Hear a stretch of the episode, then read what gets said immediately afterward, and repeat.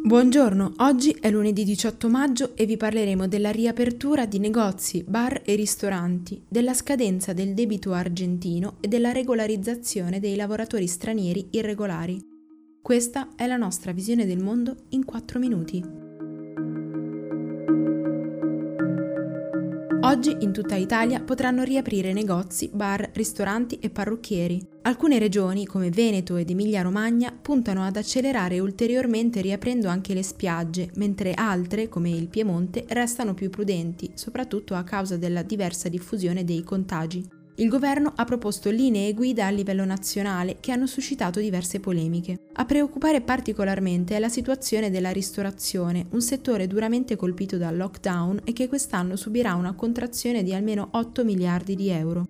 Il protocollo ipotizzato dal governo e approvato dall'Istituto Superiore di Sanità è stato ritenuto da molti ristoranti impraticabile ed è stato contestato anche da alcuni governatori. Tra le regole più criticate c'è quella che prevede di disporre all'interno del locale una persona ogni 4 metri quadrati. Secondo la Federazione Italiana dei Pubblici Esercizi si tratterebbe di perdere 4 milioni di posti a sedere, il 60% del totale. Purtroppo però l'incognita non riguarda solo dove collocare le persone, ma anche se le persone ci saranno. Secondo un'indagine dell'app The Fork, infatti, il 57% degli italiani oggi pensa di ridurre o annullare le occasioni di consumo fuori casa. Le motivazioni non riguardano solo la paura del contagio, ma anche il timore che le disposizioni di sicurezza, che comunque restano un aspetto fondamentale, rendano meno godibile l'esperienza.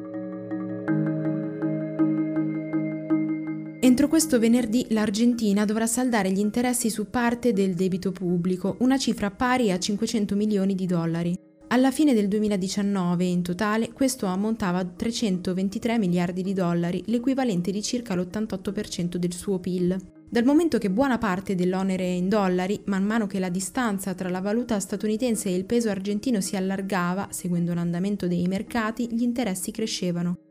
L'Argentina verte da tempo in una condizione finanziaria tragica, è andata in default otto volte dalla sua indipendenza nel 1816 e le esportazioni non bastano a coprire i buchi nel bilancio.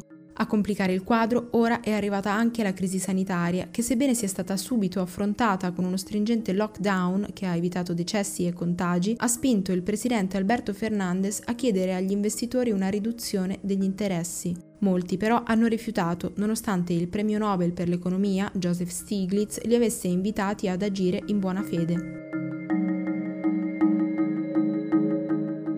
Mercoledì scorso è stato approvato il decreto rilancio, un nuovo provvedimento per sostenere l'economia italiana in grave crisi a causa della pandemia. Oltre agli aiuti a imprese e dipendenti, il governo ha inserito una procedura per regolarizzare una parte dei migranti irregolari che vivono in Italia, fortemente voluta dalla ministra delle politiche agricole Teresa Bellanova. La misura riguarderà circa 200.000 persone che potranno ottenere il permesso di soggiorno se regolarizzati dal proprio datore di lavoro o riceverne uno di sei mesi per cercare un nuovo impiego se hanno perso il lavoro nei settori interessati. Si tratta in realtà di un compromesso interno al governo. Il Movimento 5 Stelle, infatti, che si è fin da subito opposto al provvedimento, ha voluto ridurre la regolarizzazione solo ai lavoratori dell'ambito agricolo e quello della cura e dell'assistenza.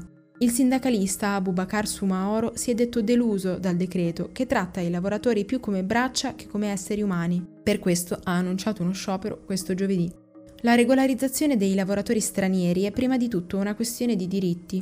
Uno Stato che si professa democratico non può accettare che aspetti così fondamentali della società, come l'assistenza e la produzione agricola, ricadano sulle spalle di una popolazione di invisibili. In secondo luogo, come si sa da tempo, l'assenza di riconoscimento da parte dello Stato genera solo occasione di arricchimento per le organizzazioni criminali che con lo sfruttamento e il lavoro nero raccolgono profitti a discapito delle persone e dell'intera comunità.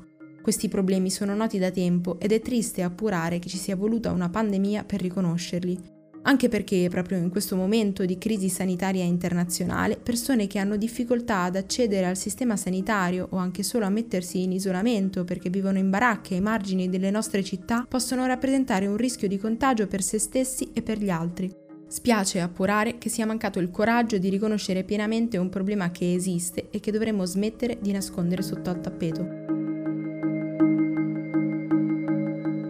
Per oggi è tutto, da Antonella Serrecchia da Rosa Uliassi, a domani.